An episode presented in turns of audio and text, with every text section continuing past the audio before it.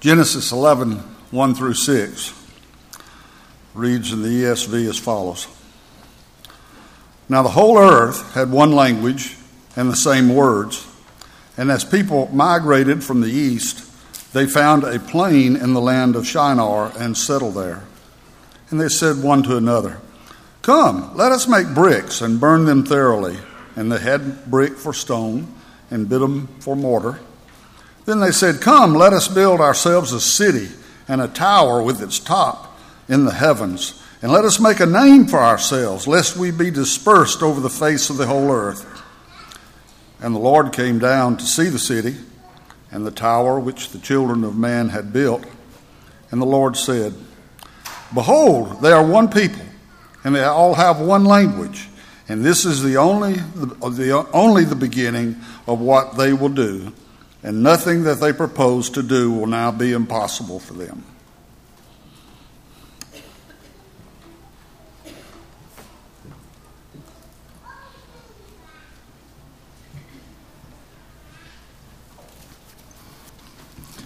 I'm the other Randy. It's a delight to see all of you here this morning. What a beautiful Sunday morning it is. We appreciate the presence of every single one of you, and especially if you're visiting with us, we want you to know that you're our honored guest. And then, in addition to those who are here in the building today, by the way, it's a it's an interesting phenomenon. I haven't seen folks sitting down front uh, quite this close. Uh, you're kind of crowding me. no, it's, it's wonderful it's wonderful to see you sitting down front, and I haven't seen that in a little over a year. Uh, in addition to you being here this morning, we've got uh, thousands joining us online. Okay, that is an exaggeration. I, I, did read, though, recently that exaggerations are up like a million percent over this time last year. And, and we're delighted all of you are here joining us for worship this morning. Um, those of you who know Mia and me in our tenure here at the University Church know that for 15 years of our, our preaching life, we lived in Gwinnett County on the east side of Atlanta, about seven minutes from Stone Mountain. And uh, I, am mentioning that because uh, when we first moved there, and I would drive by that mountain every day on my way to the office and then back again in the, in the afternoon, that, uh, that, that mountain was just overwhelming. I mean, I, I'd drive by and I was kind of dangerous driving because I was kind of locked in on the mountain. And that lasted about six months. And after that, I really didn't notice it again. In fact, I, I told Mia, I've kind of taken the mountain for granted. I was wondering if you're ever going to catch up. And, and, and, I hope that doesn't happen when we walk into the church building. We've been having a, a theme for the University Church for about the last five or six years. And on the walls, you can see our theme for this year, and that's to win one in 21. So we're really trying to focus on our evangelism and our soul winning, being soul conscious, uh, looking for someone that we might be able to lead to the Lord. And I hope that you're, you're taking that very seriously and that you don't just come in every Sunday and see these posters on the wall and think, well, there they are still. Uh, I, I, hope that these will be a, a weekly reminder to you that we are tr- trying to and exercising uh, every ability that we have in order to be a soul winning church. And I hope that you're thinking of someone, if you haven't already, that you can uh, share the gospel with, you can plant the seed of God's word in their hearts. In John chapter 4, verse 35 is a very interesting passage that I want to look at in just a moment. But before I look at the content of that particular verse, I, I want to mention the fact that, in my estimation, and I'm, I'm noting it as my judgment, I, I believe that uh, the greatest challenge that we have in growing the Lord's church and, and seeing men and women added to the kingdom on a daily basis is those two little words, we can. So much of it is mental. It's an understanding and attitude that we have that we are constantly on the lookout for someone that we might be able to influence for Christ, looking for opportunities that we might be able to say a word for Jesus when we contact people, whether it's in a store, whether it's in our workplace, whether it's in our own families, and whatever context of life, that, we're, that we are soul conscious and that we're always looking for those kinds of opportunities. Jesus wanted his early disciples to always have that awareness. We know from, from John chapter 4, verse 35, because that's where he said, Do you not say that there are yet four months and then comes the harvest? Behold, I say unto you, lift up your eyes and look on the fields, for they are white already unto harvest. You know, sometimes when we are in classes about soul winning and we're talking about evangelism, we, we talk about gospel hardened hearts and, and even gospel hardened regions of the country where people are just, just not very receptive to the gospel message. And so when we think about that and we look at John 4:35 where Jesus is talking about listen the fields are already white into harvest. Don't you wish that you knew where that place was that Jesus was describing there? I'll tell you something. I know where it is. It's Montgomery, Alabama. There are people in this city, there are people in your community that would be hungry to hear the gospel if only we would share it with them. And I hope again that we are looking this year in particular for opportunities to be able to influence others for Christ. Now, you may not be able to sit down at a kitchen table and open your Bible and lead someone into the baptistry. You, you may not have that capability. As my friend Harold Taylor used to say, some people can't evangelize at that level if they had a gun held to their head. Don't worry, we're not going to do that. But by the same token, I'm, I'm truly convinced that there is some way that every one of us can be a soul winner. There is something that we can do to lead someone a little bit far, closer to the cross. And, and so here's another firm, firm conviction that I hold that I want to share with you, and that is simply this the world can do without anything except the gospel of Jesus Christ. You know, a thousand years from now, what difference will anything else make except whether or not we have been receptive to and we've shared the gospel with others? You take away anything else in a thousand years from now, it won't make any difference.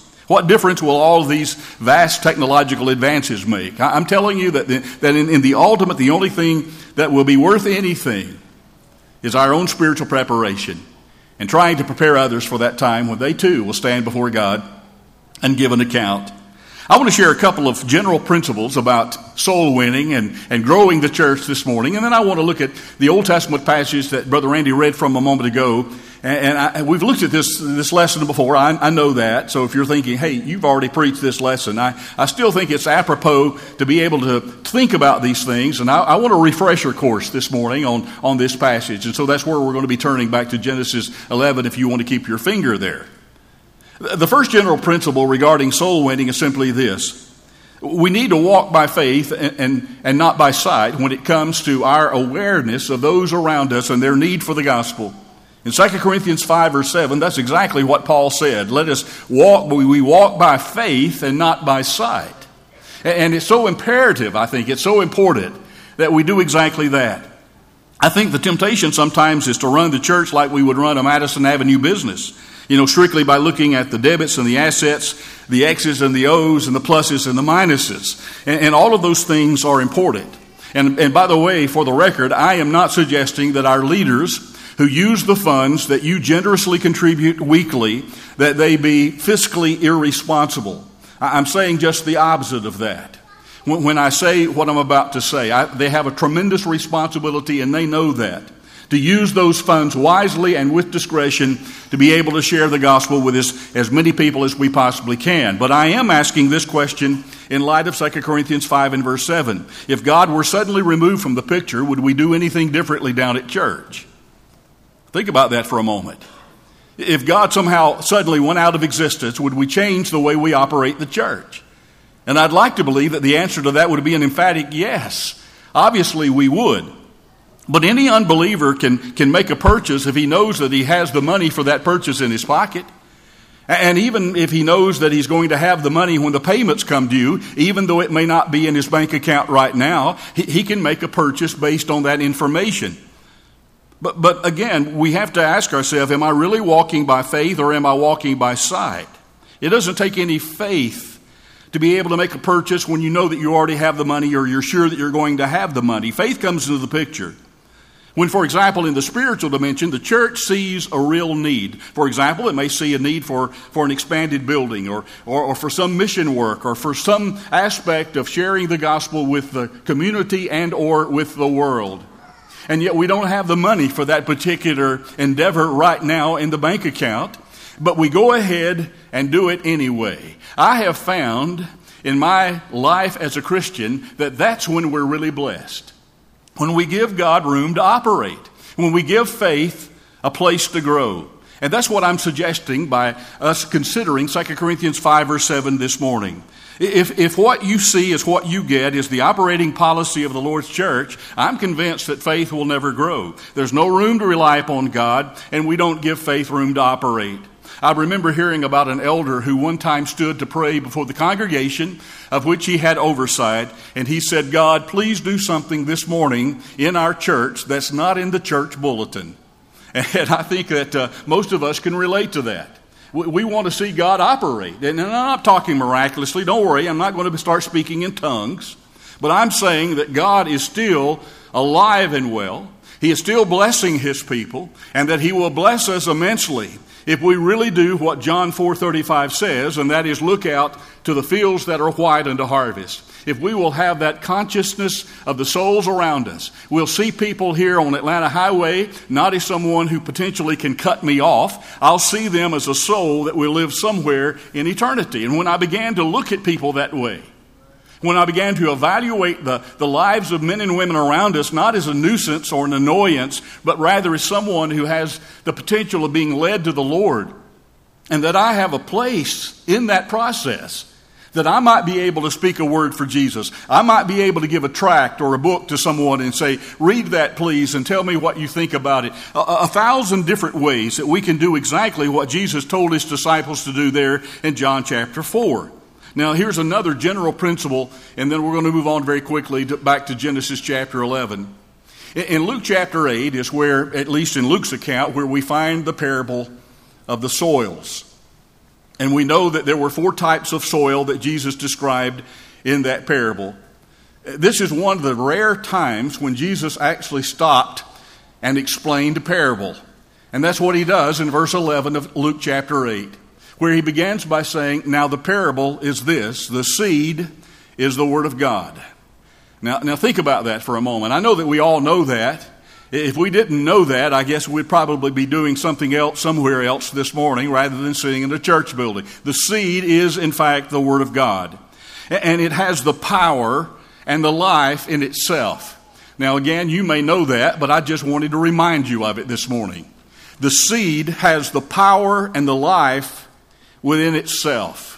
It is not dependent necessarily upon the, the, the expertise of the person who is planting that seed. Now, that helps. All of us need to learn how best to wield the sword of the Spirit. I understand that. I agree with that.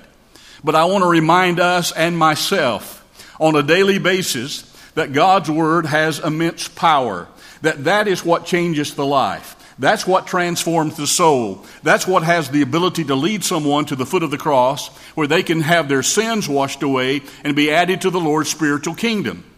And let me also tell you this you have to fight good seed to keep it from producing. Have you noticed that? I can grow more grass in the cracks of my driveway than I can grow in my yard. I'm constantly having to, having to fight that back. And that's true of good seed as well, and not just weeds. I mean, if it's good seed and you're planting it in the right kind of heart, the right kind of soil, I mean, it's going, it's going to have some kind of result, and the Bible tells us that. So, with that in mind, we need to be sowing, and we need to sow a bunch in the fields of the world. And I realize also that it's, it's, it's real easy to get obsessed with, with the results. It's, it's a, it, very easy for us to think only about the harvest and about leading someone to the point where they're willing to say, I want to be baptized into Christ so that His blood will wash away my sins and I can be a part of His forever family. But we don't need to worry about that so much. The Bible says, Jesus told His early disciples that if you're thinking only about the harvest, if you're thinking only about the results of the process, then you kind of got things turned around. In 1 Corinthians 3 and verse 6 is where Paul said, I planted, Apollos watered. You know the rest, don't you? God gave the increase. God is the one who's responsible for making sure that the results will be there. Our responsibility is to plant the seed in good faith in the hearts of those around us. And Romans 1:16 assures us that it is in fact powerful seed. I am not ashamed of the gospel of Christ, for it is God's power to save them that believe, Paul asserted. So you sow the seed of God's word in a person's heart, and you can rest assured that that person will never be the same again.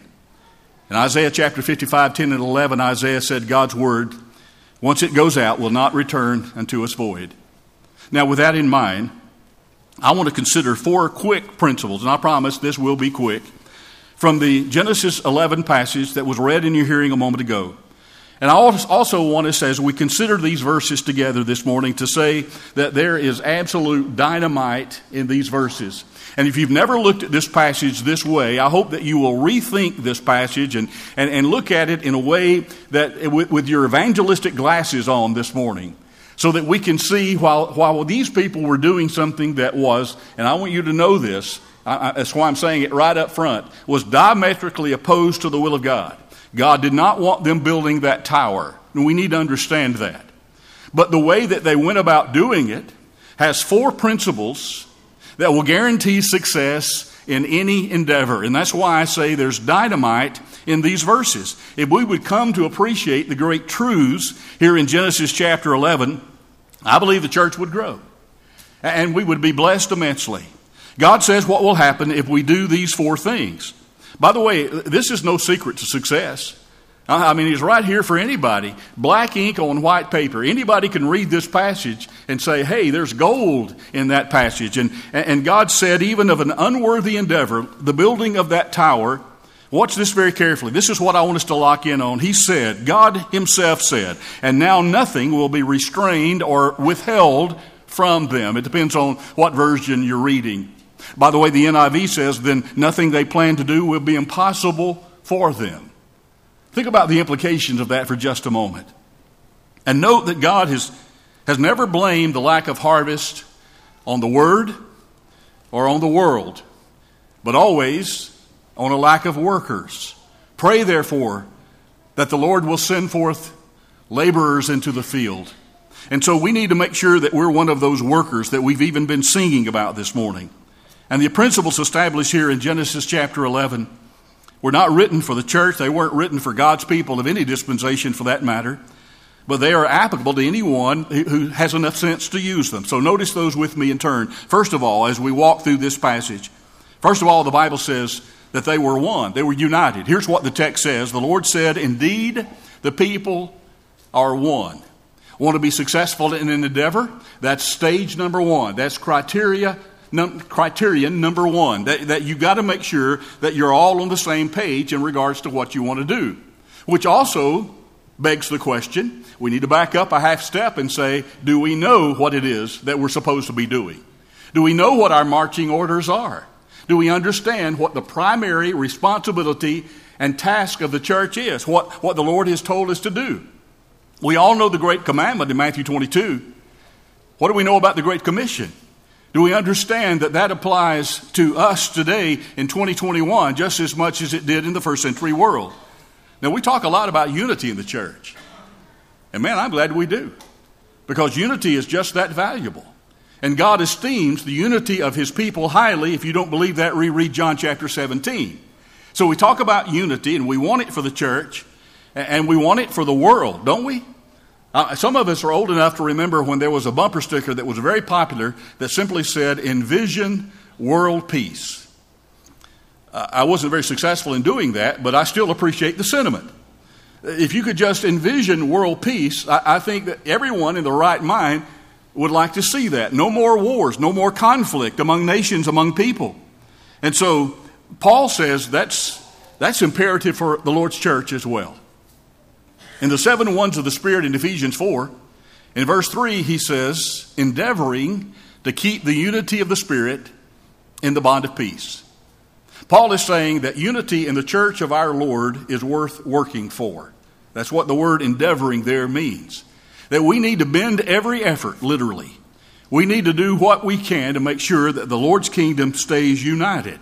That is, we have singleness of purpose. We all are on the same page. We all understand what it is that God wants us to be doing with our lives and with the, with the power of our influence. You know, I was in a sporting goods store one time and I, I was looking at some, some uh, climbing rope. And, and if you were to ask me why, my response would be, I really don't know. But I was looking carefully at the climbing rope and I noticed, because I have a thing about heights, as I've mentioned to you before, and so the last thing I want to do is to be belayed uh, you know, on a 5,000 foot cliff with a little piece of rope. But, but I got to looking at that rope, probably looking for a sermon illustration, and I noticed that the rope was composed of tiny little threads. Now, I think what they were composed of, that is, the, the properties, the composition of it, is, was important as well. But there was probably a thousand of those tiny little threads that in, were interwoven that would allow anyone who wanted to climb a mountain or a cliff to be able to hang off the side of a 5,000 foot cliff without any concern whatsoever. You see, because there's strength in numbers, there is power in unity. We all know that when it comes to the, to the physical world. But we need to take that understanding and apply it to the spiritual dimension as well. It really comes down to this. Would you rather be in a bag of marbles or in a bag of grapes? Here's what I mean by that. Marbles can run into each other. They can roll all over each other. They can even be crowded right up against one another in a bag. But when you empty the bag, there's very little evidence that those marbles have even been together. Grapes, on the other hand, when they run into each other and roll all over each other, and when they're crowded up against one another, tend to kind of bleed on one another. You can always tell when one grape has been in close proximity to another grape because there's evidence of that association all over it. And so this morning I'm asking you very simply are you a marble or are you a grape? Now, there's sadly, there are some Christians that are like marbles. They can come to a place just like we've done this morning, and we can sit elbow to elbow, and we can sing the same songs, pray the same prayers, eat the same Lord's Supper table at, at the table, and we, and we can leave this place unaffected by our association. For all practical purposes, you would never know that we had been in an assembly of worship. Thankfully, there are more people, I'm convinced, more people that are more like grapes. And when we come together and we do all those same things and worship together and pray together and sing together, they come away from that association with evidence on them that they have been together. That's at least a part of what we mean by this concept of, of unity. That, that, we, that we are, are changed and transformed, in a sense, by our association. I know that's true in my life.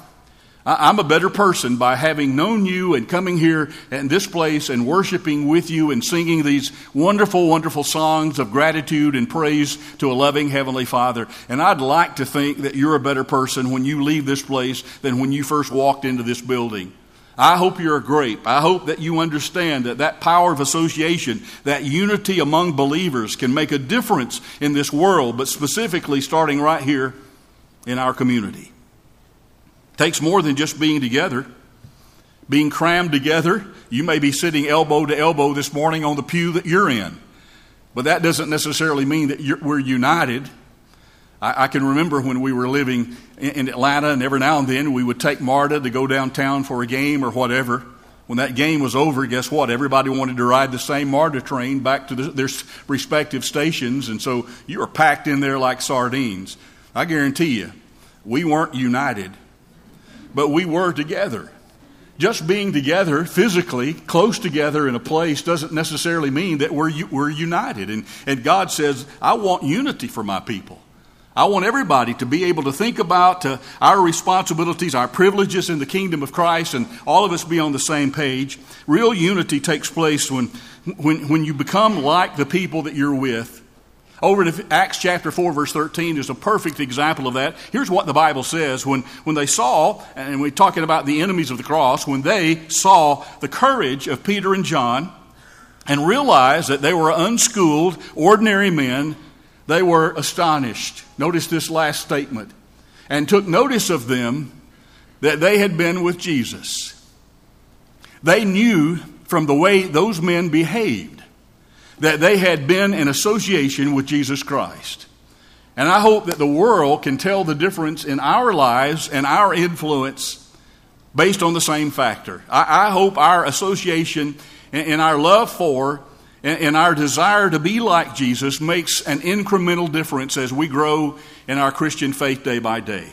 So the issue isn't really this morning whether we're black Christians or white Christians. The, the issue is are we grape Christians? Is our association making us better? Are we more united because we're a people of one faith? David said this in Psalm 133, verse 1. I love this passage. Behold, how good and how pleasant it is for brethren to dwell together in unity. And all you can say to that is amen. Here's a second factor very quickly. They spoke one language. Look at the text. And they all have one language. Again, those are the words of God Himself.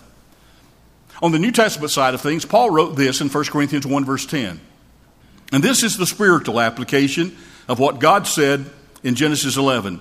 Paul wrote, Now I plead with you, brethren, by the name of the Lord Jesus Christ that you all speak the same things. Criterion number one, that you all speak the same thing, that there be no divisions among you, that's number two, and that you be perfectly joined together in the same mind and in the same judgment. Now, I, I think that's what's referred to back in Genesis chapter 11, is the idea of singleness of purpose. They really wanted to build that tower. They were, they were reading off the same page. But not only did they have singleness of purpose, but I believe that the one language referred to here in Genesis chapter 11 implies that they were communicating with each other. Remember in that text what stopped the building of the tower when God came down and confused their languages. He stopped the communication, and guess what? Immediately the building of the tower stopped because you've got to have communication among people in order for any project to be accomplished. That was true in Genesis 11, it's true in 2021 as we seek to continue to build the Lord's kingdom. Somebody has said long ago that you can stir up excitement about any harebrained scheme if you'll just talk it up enough. And I believe that's right. Uh, uh, communication is just that powerful. The pen is mightier than the sword because of the awesome power of words strategically used. So when God confused their communication, the work stopped. That tells us, as we're working in the kingdom of Christ today, that we need to be communicating people. We need to not only be on the same page, we need to be talking about the fact that we're on the same page. We need to be talking about our collective and our mutual and our individual plans. Now, let me ask you this question. It's a rhetorical question, so please don't answer out loud. Do you think everybody in the camp back in Genesis 11 was for this project? Do you think if they just went around and asked for a show of hands, everybody would say, Yeah, I think building the tower is really a good idea? I, I, I seriously doubt it. You know, in any group of people, you're probably going to find some dissenters and some detractors. You'll find at least a few who will decide that I don't think this is a good idea and I don't want to be a part of it. There are some in every generation who are quick to tell you why even a worthy project won't work. Reminds me of years ago when Brother Dowell Flatt stood before an audience at the lectureship program in Freed-Hardeman and, and, and said, in, as his opening statement, Brethren, I want you to know that I'm not as old as I look. I've just been to a lot of business meetings. Well, if you've been to any business meetings, you know what that's like. It'll age you, it'll put some age on you. And one of the reasons why is if you've been to, to, to meetings like that at all, there's always someone who thinks everything is a bad idea. Uh, a couple of questions that usually are raised by people of that mentality. Number one, do you have any idea how much this is going to be, cost? Uh, we're talking about a, building program or adding some classrooms, or you have any idea how much that'll cost? Well, the appropriate answer to that, by the way, is well, I don't know the exact dollar figure, but I do know it'll cost less than it would this time next year. Or do you know how many people, how many workers that that project is going to take? Well, if I've read the New Testament correctly, work is not a vice, it's a virtue. And hard work on the part of the members is one of the things that helps us to grow and to expand and become more like Jesus day by day. But, but these folks don't, didn't let, let the detractors stop them because, again, they, they thought it was a good idea to build, to build that tower. It was something they really wanted to do, and they went about it with single mindedness of purpose. Number three was imagination. I'm reading from the New King James now, where the text says, Now nothing that they propose to do will be withheld from them.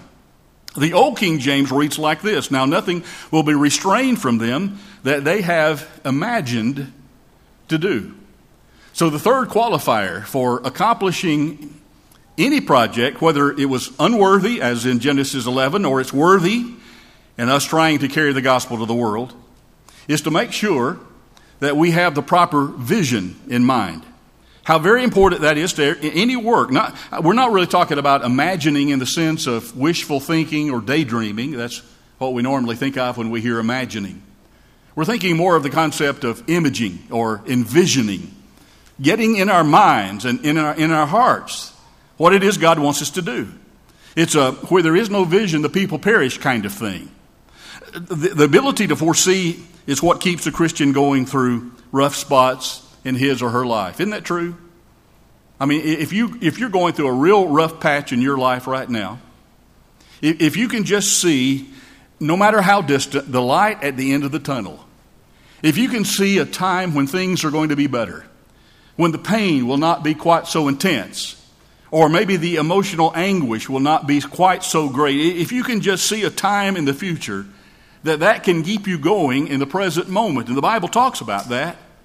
And the great faith uh, chapter, Hebrews chapter 11, verse 13, the writer says by inspiration, as he's talking about all of those that have been described in, in, in, in others, even among the Israelite camp in particular, who had lived faithfully before God, the writer then says, These all died in faith, not having received the promises. Now, watch this carefully. Not having received the promises, but having seen them afar off.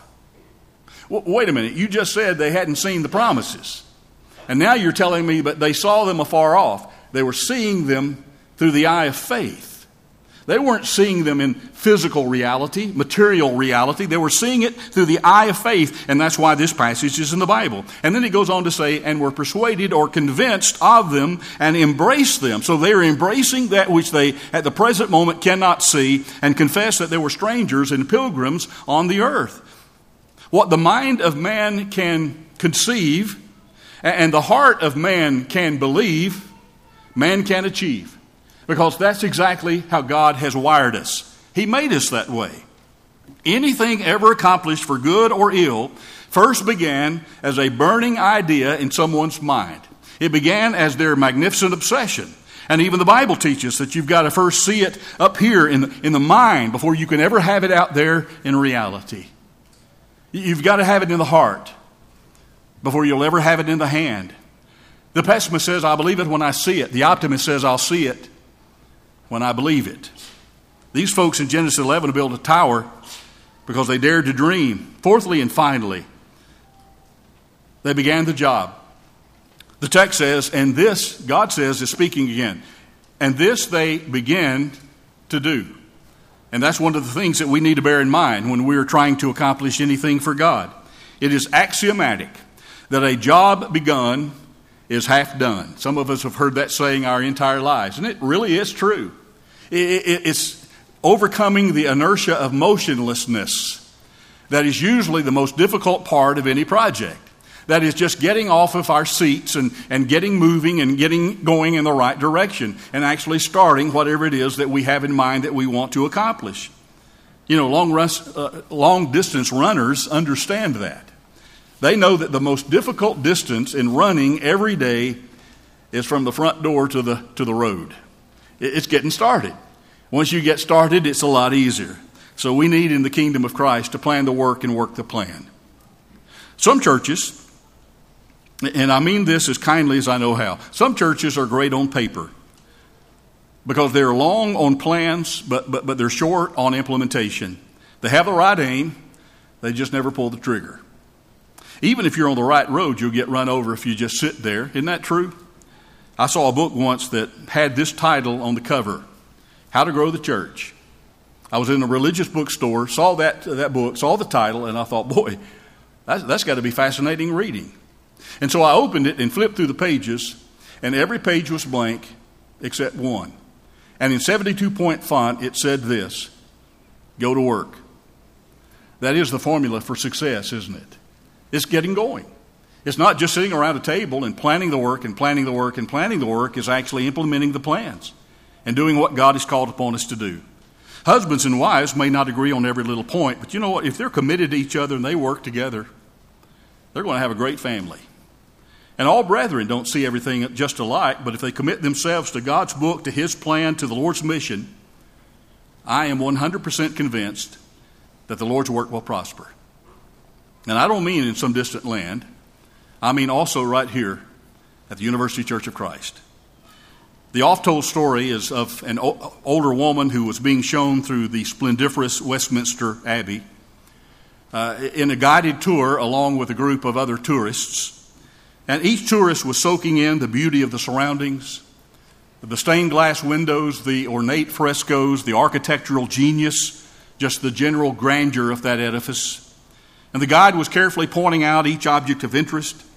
He provided the ages of many of the furnishings and even supplied the appraised cost of some of the items that were sitting there in, in, that abbey.